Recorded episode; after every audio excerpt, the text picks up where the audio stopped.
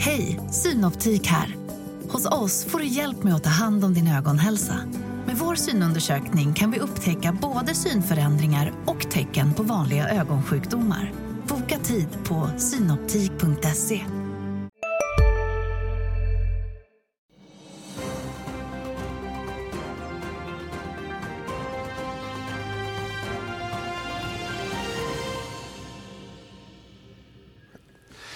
Måndag och en rivstart på asiatiska marknaden. Nikkei-börsen var upp 2,5 drygt, Hongkong 2. Eh, vi får se. Lite glada minne blir det väl här i Stockholm. Också vad det lider. Det är den 6 november i kalendern. Det här är Börsmorgon. Vi ska prata om entusiasmen på börsen. Wall Street var ju urglad i fredags också när vi hade halvdag här i Stockholm. Är det dags att satsa på betting? Och så ska vi sätta köp på ett byggrelaterat bolag, nämligen Lindab som är veckans aktie och som Uffe ska få prata lite grann om på länk ifrån Kalmar. Här i studion står Oskar Ekman bredvid mig. Vad jobbar du nu egentligen? Erik Penser är på väg till Carnegie. Stockholms cykelförbund. Stockholms cykelförbund också. Nej, det skämt åsido är ju en fantastisk affär som vi har varit med och ja, skrivit historia lite grann med Penser som kommer hem till, till Carnegie. Det här offentliggjordes för två veckor sedan och eh, ganska få som var insjungna i den affären vilket gör att vi har nu haft två veckor av eh, hysterisk planering för hur det här ska fungera. Det som eh, Carnegie har köpt är ju värdepappersrörelsen som finns i Penser Bank. Vad, vad är Penser Bank förutom värdepappersrörelsen? Eh, precis som nätmäklarna idag har ett, ett ränteben, en in och utlåningsverksamhet så att vi har varit uppdelade i två affärsområden kan man säga på Penser Bank där det har varit eh, in och utlåning på ena sidan och sen så har det allt med värdepappersrörelse att göra. Allt från eh, privatkunder till, till eh, bolag som har köpt tjänster och hjälp av oss. Då, då. Du jobbar ju mycket med ganska små bolag. Erik Penser Bank jobbar mycket med uppdragsanalys och med den mindre floran. Är det här tillräckligt fint för Carnegie eller liksom har de köpt banken och det, ska det här har ju varit en debatt sedan jag började på Penser och anledningen till att jag kom till Penser var ju till väldigt stor del de här små bolagen. Jag kom in på Penser för nästan sju år sedan och hade ju inte hört talas om våra bolag som vi analyserade. Vilket visade för mig då, som hade varit 15 år i branschen, att det fanns ett vakuum i de här bolagen. Det fanns ingen som täckte bolagen, det fanns inga som pratade om bolagen. Och under den här resan, de här sex och ett halvt åren som jag har varit på banken, så har ju det här växt och den här, det man kallar för betalanalys eller uppdragsanalys har blivit större och större och flera har tagit upp den pinnen och det finns på flera banker nu. Vi har sett flera förvärv i den här sektorn också så det är fullt logiskt att Carnegie gör den här affären idag. Vi har byggt upp en fantastisk affär för bolagen, de här 250 bolagen och vad vi kan ha som intresserar sig för våra tjänster där vi hjälper dem med analys, vi hjälper dem med likviditet i bolagen, vi hjälper dem med transaktioner om de behöver det. Vi hjälper dem med bolagsdagar, träffa kunderna. De som vill investera i det här har ju också haft ett litet vakuum. Inte för mycket säljpitch nu. Nej, men det är inte en pitch. Det är en, det är en, jo, det är en pitch. Men de här bolagen behöver ju hjälp. Det finns tusen bolag på Stockholmsbörsen och ska det bara vara fint att analysera hundra av dem de andra 900 behöver ju också hjälp, eller 500 eller vad man nu Mm. gör den katten någonstans. Så att det här är ett fullt naturligt led i liksom hur en större bank också som Carnegie vill agera. De vill ju bredda sin analys, självklart. Och här finns det en, en ganska gedigen erfarenhet av det på Penser Bank. Så att det är en väldigt logisk affär. En väldigt logisk affär. Vi ska bredda vår sändning och ta in Ulf Pettersson ifrån Kalmar. Uffe, eh, en hel del mindre nyheter att ta tempen på. Jag reagerade lite grann på Ambulance är det väl som vi har sett, apropå små bolag som haft lite problem. Visst har det kommit lite nyheter därifrån? Ja, just det. Det är Thules gamle vd Magnus som, som blir styrelseordförande och köper aktier för eh, eh, vad blir det, 4-5 miljoner kronor, 1 procent av bolaget ungefär. Och det är ett sånt där bolag som Oskar kanske har i sin kundlista då. Eh, gamla Borås Tapet egentligen. Jag tittade lite på det här. Eh, har faktiskt klarat sig oväntat bra. Ökade vinsten bra Q3. Det kunde man kanske inte tro med tanke på hur jobbig ska vi säga, bygg, bygg och renoveringsmarknaden är. Men ett intressant bolag. Det blir intressant att se vad de kan göra av, av att få en ny ordförande som är väldigt hyllad på börsen förra tiden, Thules vd. Mm. Före detta vd. Thules för detta vd. Vill du flika in någonting där? Nej, egentligen inte. En väldigt bra person och gjorde ett fantastiskt jobb på Thule. Så att det är ju såklart att Magnus är en, en supervärvning för Embulance. Så är det ju. Ehm, Velander, va? Hette han så? Ja. ja. Det borde jag kolla upp innan sen igen. Eh, från lite till stort då. Berkshire Hathaway har eh, kommunicerat lite grann i helgen. Inte minst en stor kassa. Ja, imponerande. Men också lite märkligt att de inte riktigt ser var de ska placera kassan någonstans. tycker jag känns lite eh, konstigt. Men det är ju en de annan... De borde ringa Erik Penser Bank. Ja, verkligen. Men det, det, man kan ju också konstatera, och det är också ett väldigt intressant faktum, att börshandeln i världen är väl runt 60% i USA. Eh, och den amerikanska börsen mår ju mycket bättre. Eh, ekonomin mår mm. mycket bättre. Det är en stor skillnad. Så det är ett väldigt intressant uttalande baserat på det. Säger då de att börsen är dyr i USA? Jag vet inte. Det, jag tycker inte den är dyr i Stockholm. Och för några tankar här, en stor kassa som är svår att sysselsätta, eh, kanske på grund av konjunkturoro. Ja, det har att göra med vad man ska sätta för riskpremie på de här aktierna nu. Börsen är ju dyr om vi ska räkna med räntor på 5% i USA. Då är det inte så mycket risk, riskpremie kvar då eh, för att liksom köpa aktier om man är amerikansk investerare. Men tror man räntorna ska ner så kan det vara ett jättebra läge att gå in nu i en del som är, som är nedkörda här. Eh, eh sen är USA-börsen är ju, är ju lite dyrare än, än, eh, än Europabörsen också. Berkshire håller egentligen bara på med amerikanska aktier. Så det är det som gör att de avvaktar. Men eh, jag tycker, hade jag tagit över efter, efter Buffett där så hade jag väl legat kanske lite grann i, i, i långa obligationer, amerikanska obligationer nu. De, även om man gick ner i pris här så, så, så, är det fortfarande bra ränta på dem och sen så när det, om det pressas lite grann efter den fantastiska uppgången förra veckan skulle jag nog växlat över till aktier om jag hade hållit mig på med alla deras miljarder. Säger du samma sak? Hade du också växlat över till aktier? Jag vet att du kommer säga ja. Ja, det gör jag ju alltid. Jag har ju aldrig växlat från aktier. Men, men jag tror att också det som man ser i USA, jag såg i morse på Twitter, Twitter är ju en fantastisk källa till mycket saker, men också väldigt mycket spaningar. Och de amerikanska techbolagen är ju fortfarande värderade till multiplar som är helt ohållbara i förhållande till det Ulf pratar om, den höga räntan. Och det tycker jag också är lite märkligt. Jag kan inte riktigt förstå multiplarna på 70-80 gånger och tillväxten som inte riktigt finns i de här bolagen längre heller. Så att det är någon form av värderings blue sky scenario i USA fortsatt inom tech. Och vi gillar ju tech och alla gillar tech och mm. det är såklart att det är säkert jättebra men multipelmässigt så har det liksom kopplat loss från övrig värld och det känns alltid lite oroande. Intressant eh, Ulf, eh, kort reflektioner från dig också. Frikoppling i tech. Ja, och jag tror det har att göra med eh, den här sådana ETF och sånt som är indexstyrda och då hamnar de mycket i de största bolagen. De största bolagen i världen är nu de amerikanska fangbolagen och då blir det väldigt mycket likviditet dit och då går de väldigt kraftigt i goda börstider och sen så faller de väldigt kraftigt i dåliga börstider. Och nu har de ju fått en, en rebound här. Sen får man inte glömma bort att de kommer ju överlag med väldigt starka rapporter. Amazons rapport var ju fantastisk och den, det är inte något P70 på det om man räknar bort deras jättestora kassa också. Men, men mycket är dyrt. Nvidia är fortfarande väldigt väldigt dyrt tycker jag. Vi kan stanna kvar i USA. I fredags fick vi en jobbsiffra när många av tittarna hade gått hem för att fira halvdag och tända allhelgona-ljusen. Vi pratade med Felicia i USA apropå jobbsiffran och det samtalet lät så här bland annat. Jag ska inte säga att recessionsoron märks så mycket. Om vi backar bandet till för ett år sedan, vilket är när vi började eh, varna för den här recessionen, då var det en annan känsla. Då var det mycket större oro. Nu oavsett om man pratar med arbetstagare eller företag så ja, de vet att det där snacket finns där ute och man har en viss oro kring eh, liksom, ränteuppgången, hur den kan slå på olika sätt. Men, men, men överlag så är det en mer stabil känsla än vad det var för ett år sedan. Så jag skulle inte säga att recessionsoron märks så mycket utanför liksom, makroanalytikernas korridorer. Felicia Åkerman alltså ifrån nedre Manhattan där recessionsoron inte eh, märks särskilt väl. Eh, däremot har det ju märkts i prissättningen på obligationer länge. Eh, ja, och det har ju varit i USA en, ett flöde.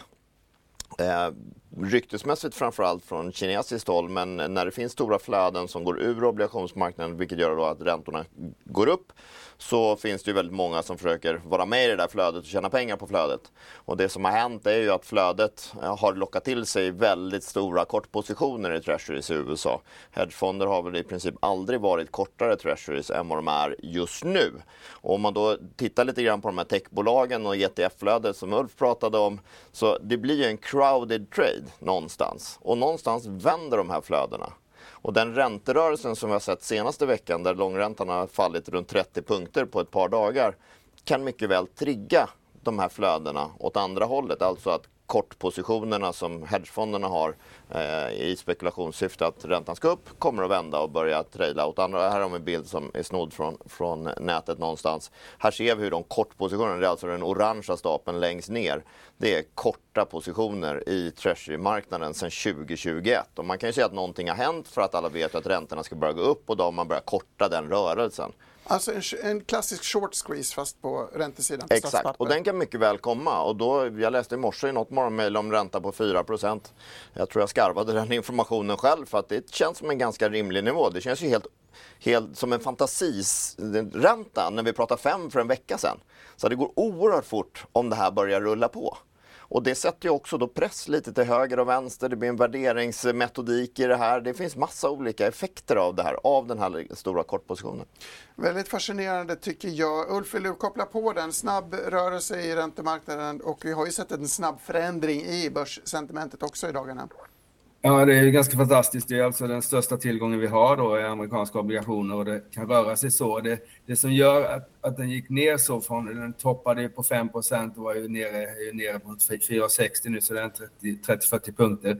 Den, gick ju, eh, den amerikanska långräntan gick ju upp väldigt märkligt från 4,5 upp till 5 eh, bara veckorna innan och ingen förstod varför det var så egentligen när man liksom ändå var inne på att eh, Fed hade liksom nått sin, sin, sin liksom maxgräns och inte skulle höja mer så, så var det en märklig rörelse uppåt och då blir det ju så här neråt igen och det är ju egentligen inget, inget betryggande att, att någonting så väldigt stabilt som amerikanska långa räntepapper på 30 år kan, ja, kan röra sig så. Niklas Andersson, tidigare Avanza, numera blivande Carnegie eller tillträdd på Carnegie, twittrade en intressant bild apropå short squeeze, dock på aktiesidan. Här är de mest blankade aktierna på Stockholmsbörsen som verkar ha gått väldigt starkt. En, en spaning är att allting räntekänsligt har gått starkt, men också allting kortat om jag tolkar det rätt. Du ler lite mysigt. Jo, men det var ju fantastiska rörelser förra veckan och det blir ju väldigt stora rörelser och det, det, de här visar ju väldigt tydligt hur enkelriktat resonemang för bolag till helt fel pris. Och Viaplay eller Truecaller som vi har här och SBB också Eh, det finns ju många andra bolag som har haft den här utvecklingen. Så det, det, är inget konstigt och prissättningen har ju under lång tid eh, hamnat i skymundan av positionering och du vill inte vara i de här bolagen. Det är ett enkelriktat flöde, du får småbolagsfonder Eh, mikrofonder som också får utflöden för att allt du läser i media är hur dåligt det har gått i den här sektorn och alla från, från stora till små sparare lämnar sektorn och då får du också ett flöde som är enkelriktat ut från svenska investerare. Och vad vi inte har i de här bolagen just nu det är en enda utländsk investerare. Det är också ett jätteviktigt faktum på Stockholmsbörsen att de bolag som har gått absolut sämst det är bolagen som har haft mest utländskt ägande. Där har det inte funnits några som har tagit emot aktierna när de har kommit ner. När vi ändå snackar blankning måste vi nämna dagens eh, kanske största nyhet, eh, nämligen, eller eh, kom eller igår, att Sydkorea inför ett tillfälligt förbud mot att blanka aktier fram till sommaren om jag inte missminner mig. Det här har man gjort förut, så det är inte helt nytt, men det har också lett till stora rallyn i blankade aktier just där. Uffe, du kan ta den här pucken, kort reflektion. Det är ju inte heller liksom ett friskhetstecken eh, att, att liksom staten ska gå in då indirekt liksom stödja börsen på så sätt. För det blir ju panik bland de som har blankade aktier och de måste liksom återlämna sina aktier. De hade tänkt att ligga med det där ett tag och så ska man liksom återköpa det där över natten. Det blir ju ingen bra rörelse. Det är sånt där jag, ja, jag tycker att ju mindre man, ju mer långsiktiga regler och ju mindre man petar i det dagliga från liksom övervakningsmyndighet och andra, desto bättre blir det nog. Det, det är liksom inte betryggande det heller att man känner att man måste liksom stödja börsen genom att förbjuda blankning temporärt. Det, det är inte, det, det tyder ju, det är ungefär som i Kina när vi har sett liksom räntesänkning i Kina här. Man undrar, okej, okay, det är ju egentligen en positiv faktor för börsen, men vad är den underliggande, vad är anledningen till att man gör dessa eh, beslut? Och det får man fråga sig varför Sydkorea gör just det här just nu. Det är ju inte, det är någonting som är, är liksom underligt där bakom. Mm. Apropå omvända världen kan vi väl nämna eh, raketsektorn flyg. Ryanair har rapporterat starkt finansiellt resultat och man har också beslutat att för första gången i bolagets historia dela ut pengar till aktieägarna. Vinsten på 2,18 miljarder euro, alltså över 25 miljarder svenska kronor, innebär en utdelning på 400 miljoner euro drygt. 4 miljarder blir väl det eh, roligt. Och så ska Volvo Cars öppna för fler fabriker i USA tack vare Inflation Reduction Act. Men nu har klockan slagit nio, det är dags för oss att gå vidare till börsöppning.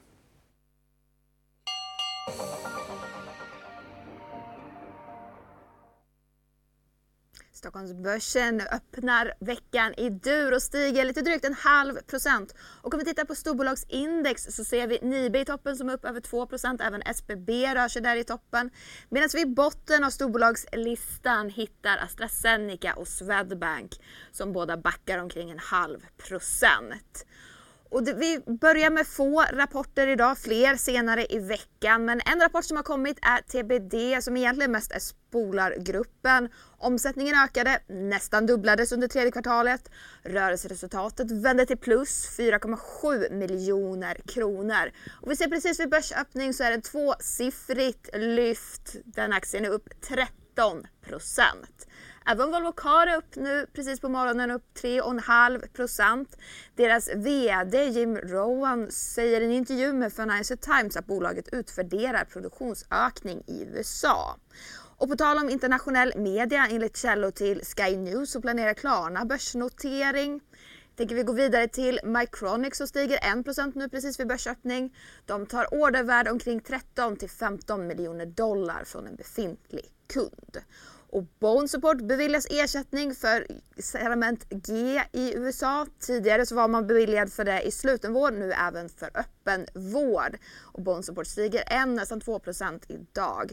Desto mer stiger Ambulance som är upp nästan 5% Deras största aktieägare föreslår Magnus Welander till ny ordförande.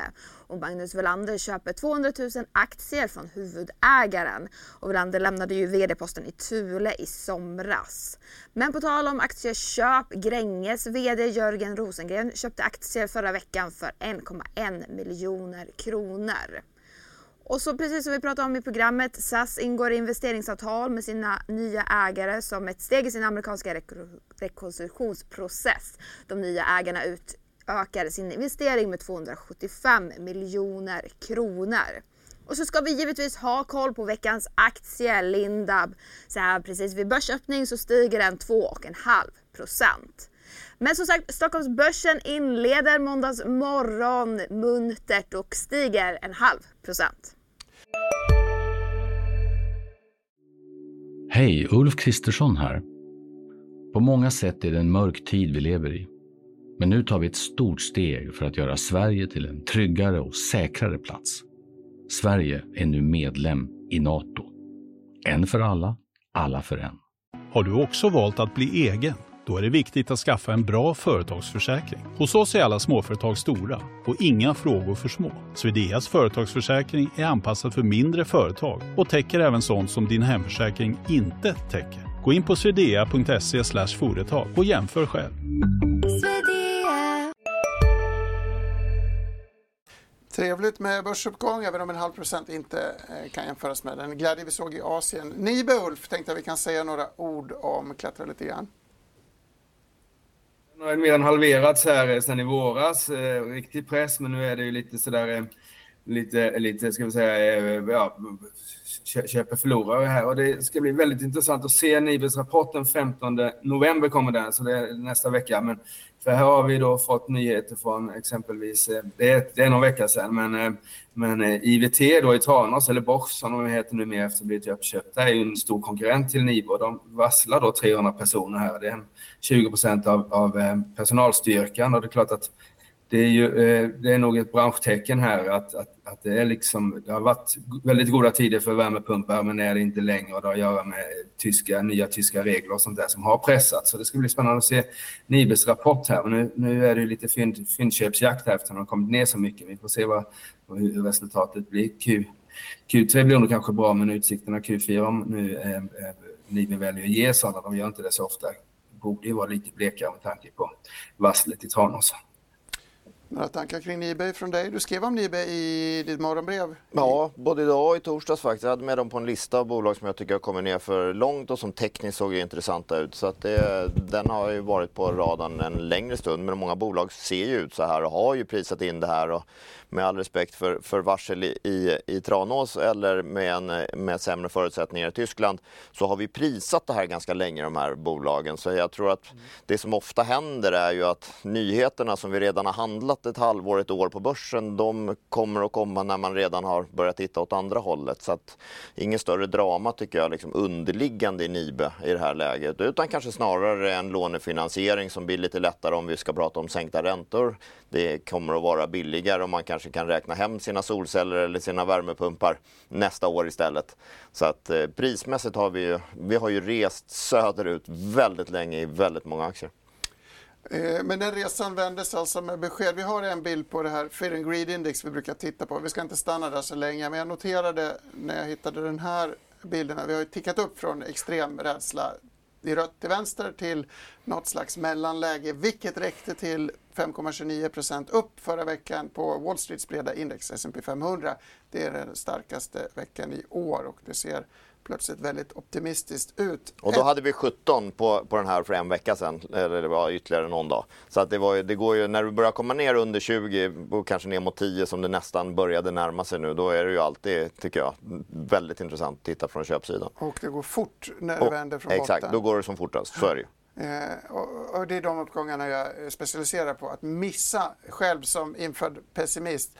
Eh, en sektor som det har gått upp för mycket är bettingindustrin i USA. Jag har lyft ganska rejält i förra veckan också. Ja, det var en av de, de, eh, sektorer som lyfte väldigt, väldigt kraftigt. Eh, och det är också en sektor i Sverige där vi inte har några svenska ägare i de här bolagen för väldigt många får inte investera i betting.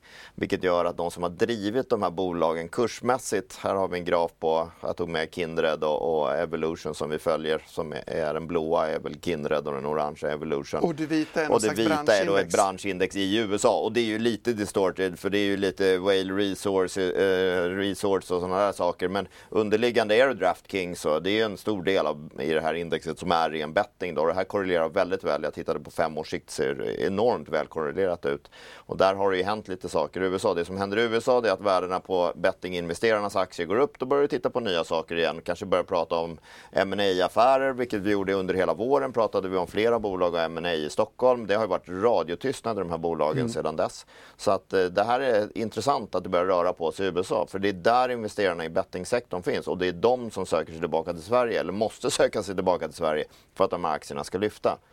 Innebär det här någon slags fortsatt... Vi hade lite budkänningar från USA för ett år sedan kanske. Exakt. Kommer, det det, och just bettingindustrin är ju en, en merger mania-industri, mm. självklart. Så att det där är såklart att de här ryktena eller de här, det här pratet kan ju komma upp vilken dag som helst. Men det krävs ju starka amerikanska investerare för att du ska få igång det snacket. Sen hade vi ju något uppköp i Stockholm för någon vecka sedan på, på Bergstimmer och det var ju en, en ganska saftig premie. Och det var också från ett bolag som inte är svenskt. Så att det, det visar kanske lite grann att värdet på svenska tillgångar, det var ju huvudägaren som köpte ut. Men det visar ju också att värdet på svenska tillgångar är ju rabatterat inte bara kursmässigt nu utan det är en valutaeffekt också. Det har vi sagt länge i och för sig. Frågan är om den här vändningen skulle kunna bli någon slags trigger. Då. Jag antar att många har räknat och sen bestämt sig för att vänta lite. Ja, ja, men så är det och jag har ju pratat, det här är ju en repris av vad jag sa för ett år sedan också. Det är ju så, det är inte vi gillar småbolag, vi gillar Sverige, det är ingen som tittar på det, aktiepris är bara en tillgång. Eh, vi är ju i exakt samma läge nu med den skillnaden kanske då att den här rörelsen har pågått ännu längre, att räntorna har gått ännu högre än vad vi trodde.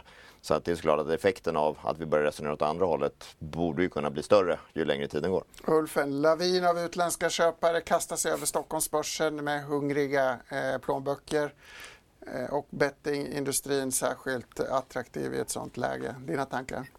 Ja, men det, det som är, det är liksom måste för att en aktie ska stiga måste det finnas någon som vill köpa den och bettingindustrin är ju mm, ratad av svenska eh, institutioner, så det är svenska småsparare kvar och så får vi se om det dyker upp industriella ägare. Men det som jag tycker har varit intressant här, det är ju eh, vår kollega Micke Wilenius visade en, en graf när vi var uppe i Stockholm senast om hur otroligt svagt småbolag har gått mot storbolag sista tiden och det är liksom, vi är nere på nivåer där det har hänt en eller två gånger tidigare, alltså diskrepansen mellan storbolag och småbolag sen, sen eh, under 2000-talet och när det har gått så här dåligt så brukar det alltid bli en riktig bounce up på börsen och särskilt för småbolag. Men om den sker nu eller om den sker i december eller i början av nästa år. Men det värderingsfallet som har varit mellan små och storbolag som är mycket likviditetsdrivet eh, kan inte hålla hur länge som helst utan skulle man, är man lite långsiktig bör man nog köpa lite småbolag nu tror jag lika länge som helst, men vi kan inte tajma det för vi har pratat om det här så himla länge. Kort reflektion. Men skillnaden på, på om vi utesluter bettingindustrin då, som är lite speciell, men också går vi in på småbolagen som ju handlas med en enorm diskrepans mot storbolagen idag i Sverige, är ju att i Sverige finns ju investerare som är beredda att börja mm. investera i småbolag nu. Det, det, är verkligen så det ser ut. Det är ingen som har gjort det på två års tid. Vi har haft problem att städa upp den IPO-hysterin som vi hade 2021. Det är verkligen en baksmälla. Det, det är en jättebaksmälla och det har ju färgat varenda, varenda förvaltning och varenda investerare. Från det som Ulf kallar småspararna till de som är de största institutionerna. Alla har suttit med lite wrong, eh, eller long and wrong bets som man tog i en IPO-hysteri. Vilket gör att småbolagen har varit helt iskalla av den anledningen. Du har bara försökt att städa upp i din, din skog av, av dåliga planter i princip. Va? Och det här har ju då gjort att de här bolagen, också de som vi satte på börsen, många har blivit totalt felvärderade nu. Vi hittar ju bolag på börsen som handlas på P tal som inte är under 10 utan under 5. Eh, så, så att det är ju liksom, och det är ju bara en flödes, flödeseffekt. Så den här det här kommer ju att stänga det här high-gapet, som alla andra high-gap stänger. Antingen kommer storbolagen ner eller så kommer småbolagen upp. Och jag hoppas att det är småbolagen som går upp. Jag står och biter mig i tungan så jag inte säger något syrligt om Carnegie som har satt alla de här dåliga bolagen på börsen. Men då blir det dålig stämning som Oskar ska börja jobba där. Så vi går vidare till en annan vändning som vi väntar på, nämligen den stackars svensk, svaga svenska kronan som vi pratat om att den ska vända. Till och med riksbankschefen har sagt att den ska vända och det har den faktiskt gjort tack vare en annan riksbankschef eh, eller en annan centralbankschef i form av Jerome Powell. Vi har ett par grafer på dollar-SEK och euro-SEK. Här ser vi en vändning eh, i samband med euforin på börsen så går kronan lite starkare mot dollarn. Ja, och det är ju dollarn som har gått väldigt, väldigt svagt. Men man kan också, man konstaterar ju snabbt det gick i slutet av förra veckan. Men det finns ju väldigt mycket nedsida kvar på, på den här grafen om man tittar på den rent tekniskt. Vi ser en ganska tydlig dubbeltopp och vi ser en ganska tydlig, tydlig negativ divergens också. Att den här att valutaparet dollar-SEK ska ner mot 10,70 eller ja, 10,70 i första hand eh, tycker jag känns ganska, ganska tekniskt solklart när man tittar på den här grafen. Så att, eh, och det finns ju massa storheter i valuta. Valuta är verkligen helt omöjligt att diskutera varför det rör på sig egentligen. Men det brukar ju gå tillbaka. Det verkar ju vara den enda, förr eller senare går det tillbaka, säger de som förstår valuta, alltså, mean reversion. Absolut, absolut. Och det är Johnny Torssells eh, gummisnodd. Det, det drar alltid för långt åt något håll. Eh, och upp eller ner så är det ju en Eh, du kommer alltid att röra dig mot centrum. Så fungerar ju all handel i princip. Ja, och, och, det ser likadant ut i, i också intressant i euron eh, mot, eh, mot kronan. Då. Där har vi också haft en, en ganska kraftig nedgångsfas till 200 dagars för någon månad sedan och nu är vi på väg att påbörja nästa nedgångsfas och vi borde bryta då, då ur ett tekniskt perspektiv under 200 dagars och röra oss ner mot kanske ja, förhoppningsvis 11 kronor innan Nej, man ska utomlands igen. Paritet? Ja, den, det, vi har, det, det, har, man, det här är också en tydlig graf. Det har ju segat till sig här uppe. Det fortsätter ju inte. Den här trenden som såg ganska stabil och bra ut under ett och ett halvt år, den är ju, den är ju bruten nu. Och det, det är också ett tecken. Och du kommer också ha samma räntescenario i, i Europa som du har haft eh, i USA nu. Du kommer att prata, det här higher for longer, det är ju borta. Det kommer att vara något annat. Nu ska det ner. Ja, ja, är det borta? Jag har svårt att köpa det här. Vi har panik fram till vadå, onsdags lunch. Ja. Och sen har vi plötsligt total eufori. Nu är det borta här för långer. Nu ska kronan stärkas. Underbart. Marknaden ändå. ja, jag är skeptisk. Men eh, ja, så går det som det går för mig också. Ulf, vill du flika in något här? Nej, men det var en fantastisk rörelse vi hade igår i fredags efter stängning. Det började väl med Powell på onsdagskvällen, men det som liksom triggade igång kronförstärkningen var ju eh, jobbsiffrorna då, 150 000 nya jobb mot väntade 180 och det var över 300 000 månaden dessförinnan. Så det var liksom en, en sån här, en, nu, nu, ska liksom, nu ska inte räntan höjas i USA och då behöver man inte äga eh, amerikanska dollar utan då kan man faktiskt äga eh, svenska kronor och så hände, hände det var ju 2% ungefär som kronan stärktes mot, euro, eller mot dollarn. Men det jag tyckte var extra intressant var väl att kronan stärktes väldigt kraftigt mot euron också. Det var ju 1 där faktiskt. Och det, eh, eh och det, det kanske är en början på en ny trend som Oskar säger. Vi får vänta lite grann och se, men i alla fall så borde det ju pressa Stockholmsbörsen. Det är kanske det man ser lite just nu då. Nu är vi ju inte upp, vi är bara upp någon tiondel här och det är man i Europa också hade man liksom, hade vi, normalt sett skulle vi varit upp mycket mer eftersom vi var stängda, halv, hade halvdag i fredags medan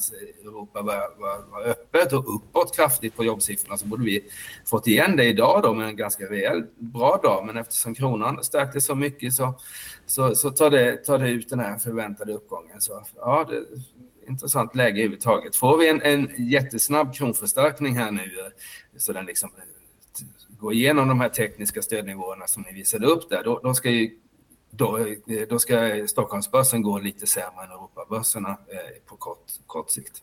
Jag tänker mest på min julshopping i Paris som kanske blir lite mer valutaförstärkt om vi har tur.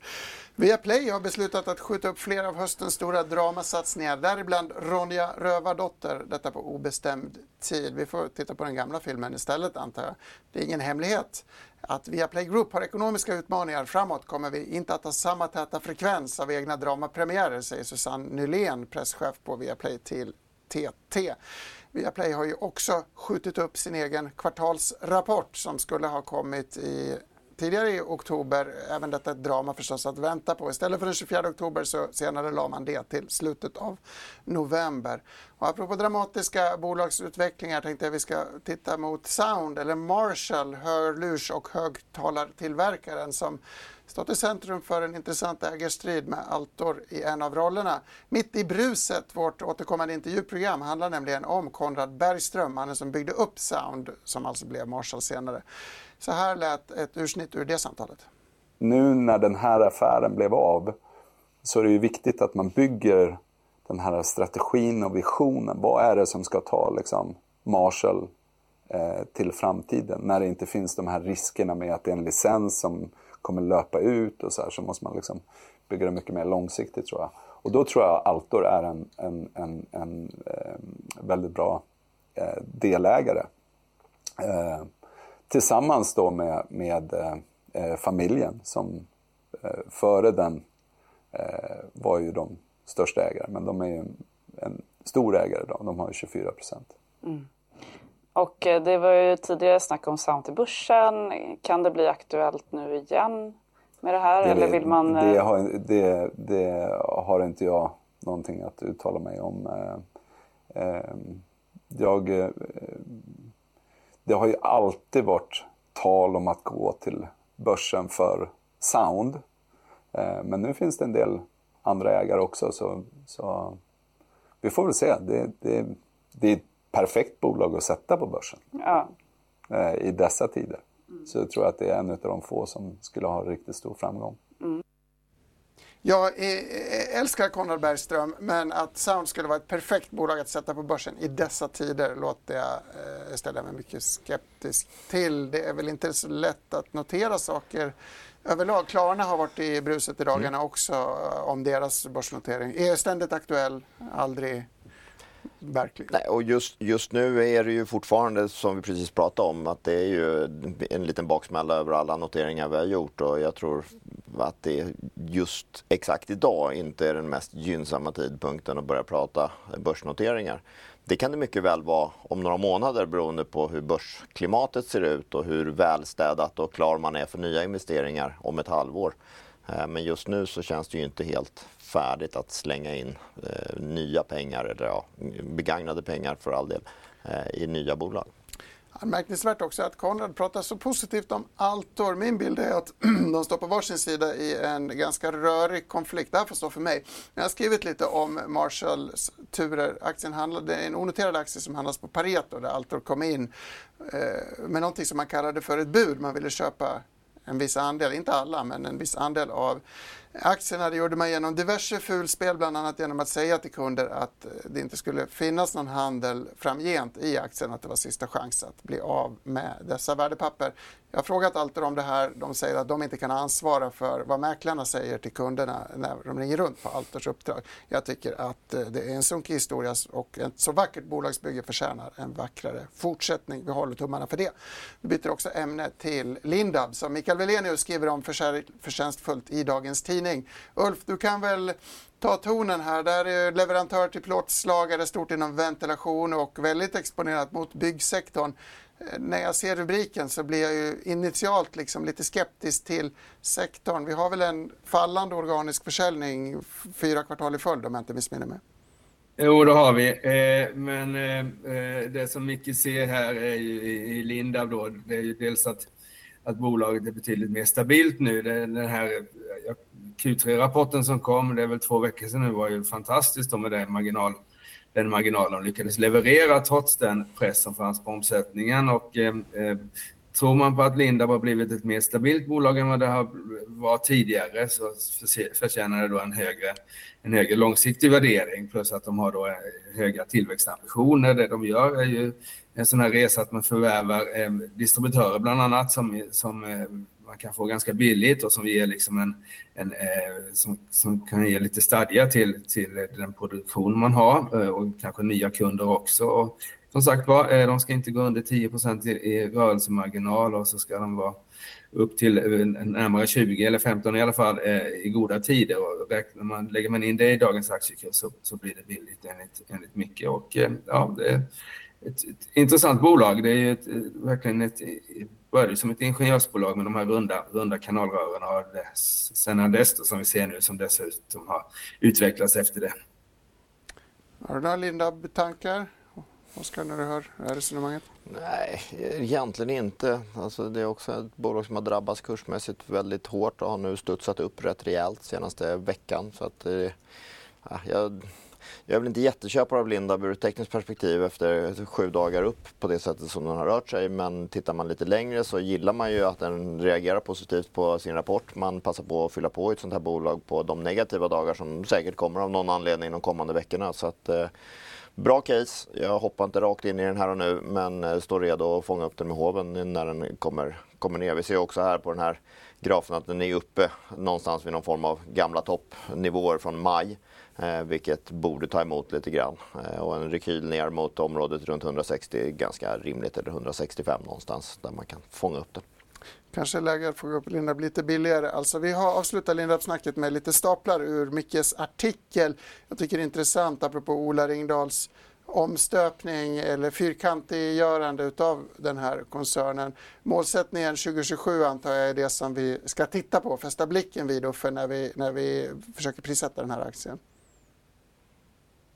Då har de en omsättningsmål på 20 miljarder eh, och en rörelsemarginal på 12 till 15 procent. Och lägger man in den, den och även om man har liksom en, en ganska mycket liksom, en nuvärdesberäkning på det där med höga räntor så blir det ju ändå billigt om, om, om Ola når det här målet så kommer det ju vara en kursvinnare. Och eh, det är fyra år, fyra år kvar. Vi får se om de lyckas. Eh, ambitionen är i varje fall hög.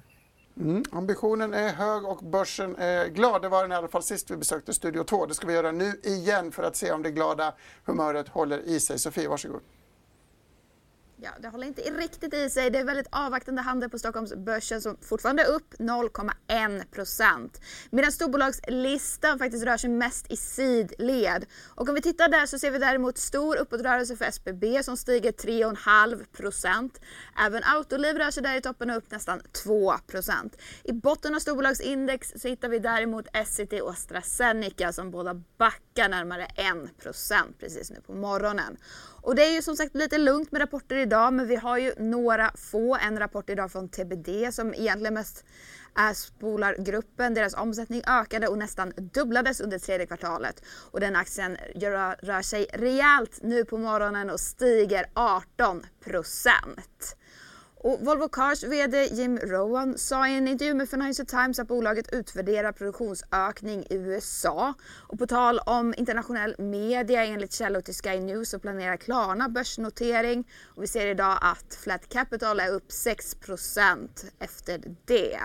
Och teknikbolaget Mycronic tar order värd omkring 13 till 15 miljoner dollar från en befintlig kund och stiger 2 Den aktien är upp och Bondsupport stiger även de 2% efter att beviljas ersättning för deras produkter i USA. Ambulance största aktieägare föreslår Magnus Welander till ny ordförande och Magnus Welander köper 200 000 aktier från huvudägaren. Och så ska vi givetvis ha koll på veckans aktie Lindab som vi precis har pratat om. Nu så stiger aktien nästan 2 procent.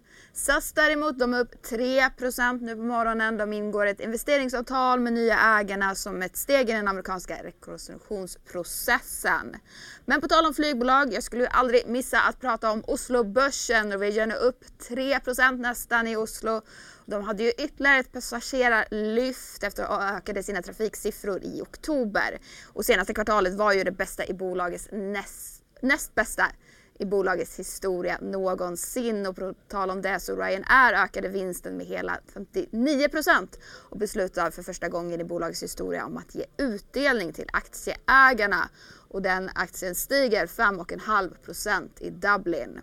Men som sagt, Stockholmsbörsen är svagt, muntert och stiger 0,2 0,2 procent upp. Vi ska faktiskt eh, titta på en annan siffra, nämligen 2,04. Det verkar vara rekordtiden för New York Marathon. Jag tror till och med vi har lite rörligt.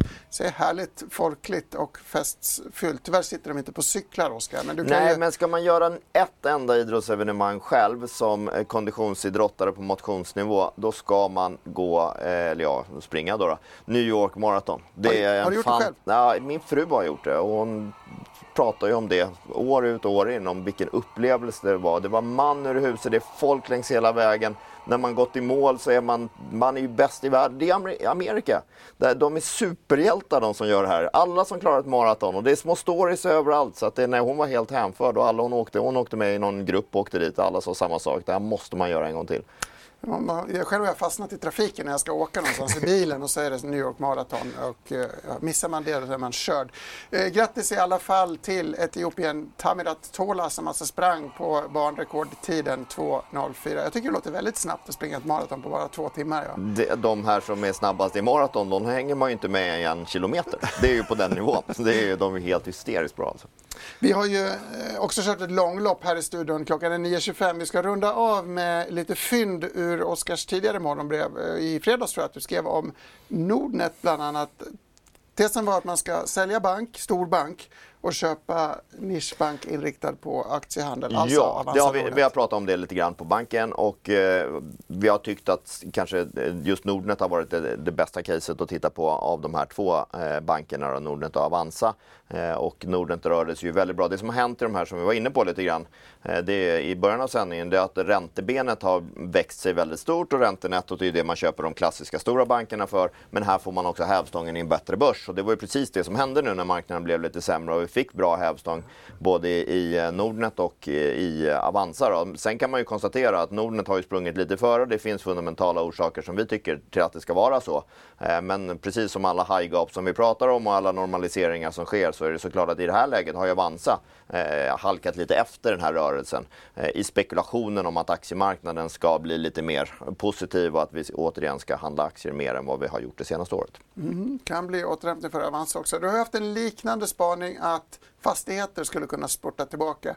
Den har väl inte varit lika klockren än men kanske visar hälsotecken. Det borde ju gå bra, det har ju gått bra för fastigheter i förra veckans räntekänslighetseufori. Absolut, och där kommer vi tillbaka lite till vad det du sa alldeles nyss. Det är omöjligt att tajma det här. Eh, varpå man har ju resonerat kring just att svenska banker är lite överägda. Det är en parkeringsplats för eh, alla investerare just nu. Man vet att räntenettot är bra, det är lågt värderat, du får bra direktavkastning.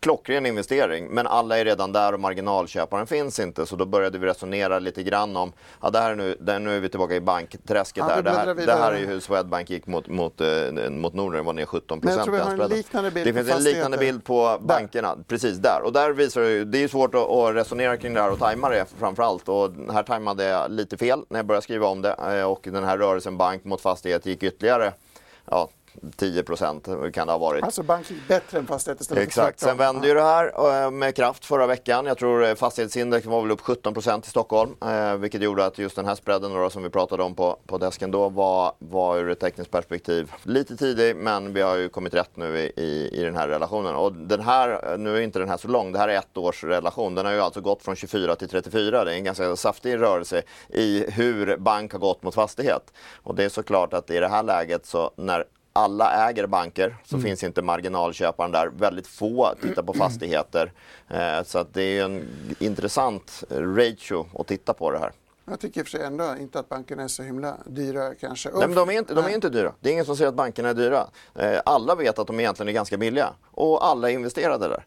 Det som finns nu internationellt det är ett ganska stort resonemang om en fastighetskrasch i Stockholm mm. eller i Sverige där bankerna är fokus för det resonemanget. Det har vi läst ganska mycket om de senaste veckorna och det gör ju att eh, marginalköparen definitivt inte kommer från någonting annat än Sverige, kanske Norden. Intressant. Uh, Ulf, många, många angreppsmöjligheter här, men eh, spännande med banksnacket. Vad är dina tankar här? Ja, om man backar bandet decennier bort så hade vi ett index som hette bank och fastigheter förr i tiden. Då liksom klumpade man ihop dem där, men det som ni visar i den här grafen är ju att de går åt olika håll. Då. Och det, att, att bank, bank har gått upp senaste året medan fastigheter har gått ner. Förr i tiden så slog man in det i samma index för man tyckte det, var, det skulle gå åt samma håll. Eh, och det gör det ju om det blir liksom riktigt dåliga tider för då pressade ju bankerna också fastighetsaktierna. Men så har det ju inte varit senaste tiden utan då är det ju positiva räntenettot som fastighetsbolagen får betala som, som liksom gör att det har gjort som det har gjort. Och, eh, eh jag, jag, tycker att bank ger eh, den har, de har ju gått bra liksom, så det är klart att många har ju hamnat där för det, människan är ett flockdjur och det gäller inte minst på aktiemarknaden. Och så, när bankerna eh, började stiga så hamnade alla där och nu är det ingen riktigt som vill ha bank, men eh, jag tycker att jag har svårt att se, bankvinsterna kommer ju minska 2024, men det kanske bara blir 15 procent istället för de här 25 som en del befarar. Och, och P 6, 7, 8 så är det ju billigt, så jag tycker nog eh, ja, jag är inte superskeptisk till banker. Eh, å andra sidan är jag inte superskeptisk till fastigheter heller längre med tanke på att räntan börjar, börjar nog ha toppat här i förra veckan och börjar vända neråt så småningom. Säger Ulf Pettersson, DIs aktierecensent i Kalmar, Oskar Ekman på Erik Penser, blivande Carnegie och jag, Gabriel Mellqvist, Dagens Industri. Vi tackar för oss om du inte vill lägga till någon eh, eller knorr på grisen sådär slut. Inga grisknorrar från mig idag. Men vi är tillbaka imorgon och vi är tillbaka tidigt, nämligen 7.30 eh, tror jag. Halv åtta har jag första intervjun. Det kommer en del rapporter imorgon igen, så häng med oss då och missa inte Börskoll klockan 14. Tack för oss och ha en fortsatt trevlig måndag.